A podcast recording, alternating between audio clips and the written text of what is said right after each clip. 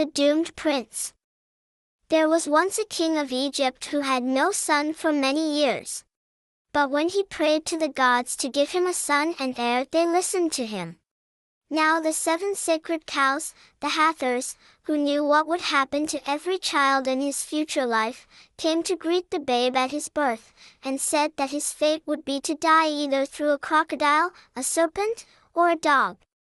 The people who were tending the child went at once and repeated to the king what the Hathors had foretold. His Majesty was terribly grieved at the sad news, and became full of trouble. So he gave orders that the child should be shut up in a fine house in the country. Many servants were to wait on him, and every kind of good thing for which he asked was to be his, but he was not to be allowed to go out among other people, lest one of his three dooms should overtake him. Now when the child was nearly grown up he was standing on the roof of the house, and saw a dog following a person who was walking along the road. He said to the servant who was with him, What is that which follows the person going along the road? The servant replied, That is a dog. The young prince said, Let one like it be brought to me. The servant told his majesty the king of these things. His majesty said, Let there be got for him a boar hunting dog to run before him. So the prince became the owner of a beautiful dog. But when the prince was quite grown up he wearied of his palace prison, and sent to his father, saying, Why should I remain shut up forever? I am doomed to die by one of three deaths. Let God do whatsoever pleases him. His Majesty the King had married another wife, and she did not at all wish the doomed prince to be kept safe from his fate. She hated the prince, and urged the king to listen to his message and send him forth to meet whatever was in store for him. So a messenger was sent from the king to the doomed prince, ordering him not only to leave the house, but to leave his native land. The man led the prince out of Egypt to the land that lies upon the northeast, and said to him, Go now wherever thou wilt. Thou art thine own master. The prince set out upon his travels, and his faithful boar, Hound followed after him. At last the prince reached the land of a prince of Mesopotamia. This prince had an only daughter and no son. He had built a high house for her, and had placed her window many cubits distant from the ground. Then he sent for all the princes of Syria and said to them, Whoever can climb to my daughter's window shall marry her. Many royal youths came and tried to scale the wall, but none succeeded. As they were engaged in their daily efforts to reach the princess's window, up rode the doomed prince from Egypt. They welcomed him hospitably, took him into their house, washed him, and gave fodder to his horse. They did every pleasant thing possible for the prince. They lodged him, they shod his feet, they brought him to their table. The princes said to him, Whence comest thou, thou good youth?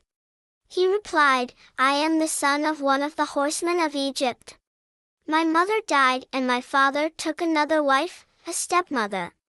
Thereupon she hated me, and I fled before her. Then he fell silent and the youths kissed him and comforted him and told him about the daughter of the prince of Mesopotamia.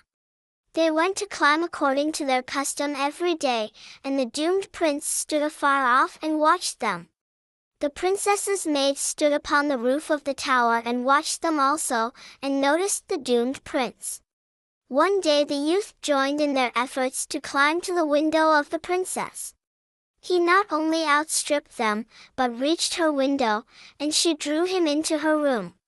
She loved him as soon as she saw him, and kissed and embraced him.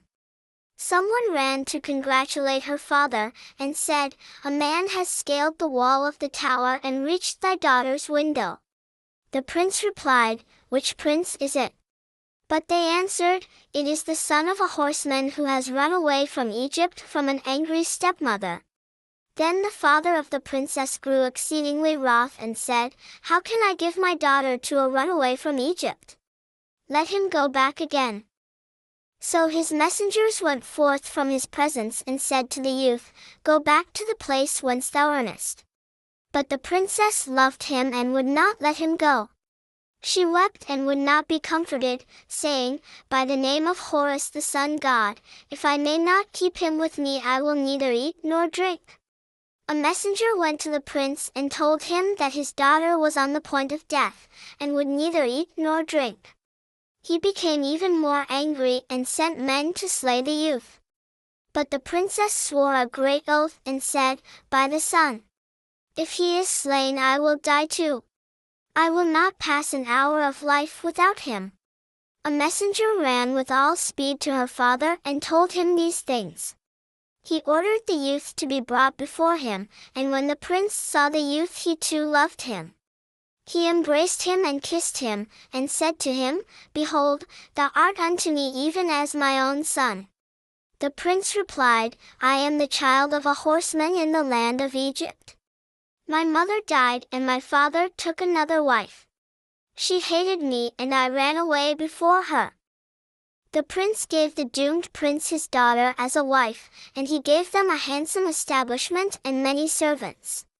All this time the faithful boarhound had remained with the prince.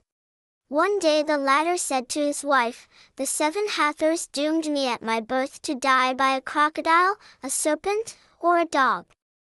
Then his wife begged him to take every precaution possible, and she said the faithful boarhound must die. But her husband would not listen, and said, I will not cause my dog to be killed. How could he do me any harm? Later the prince journeyed to Egypt, and was out catching birds when a crocodile came out to him. Fortunately there was with the youth a giant, who caught the crocodile and shut it up so that the prince escaped his first doom.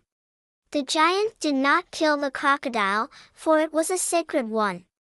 Some time after this there had been a feast in the youth's house and he was weary. He lay down on his mat and sleep overcame him. His wife sat near him watching. A serpent came from a hole to bite the youth, but the wife called the servants and they brought drugged wine for the serpent, who drank greedily and lay down overcome by the wine. Then the woman killed it and threw it into the bath. She awoke her husband, and told him all that had passed. She said, Behold, thy God hath given one of thy dooms into my hand. Then the youth gave thank offerings to the gods and worshipped them. Shortly afterwards the youth went to walk some distance from his house, and his dog was following him. The crocodile came up and said to him, I am thy doom, I will remember thee. I will follow after thee. But the dog brought him to where the giant was, so the doomed prince was saved again.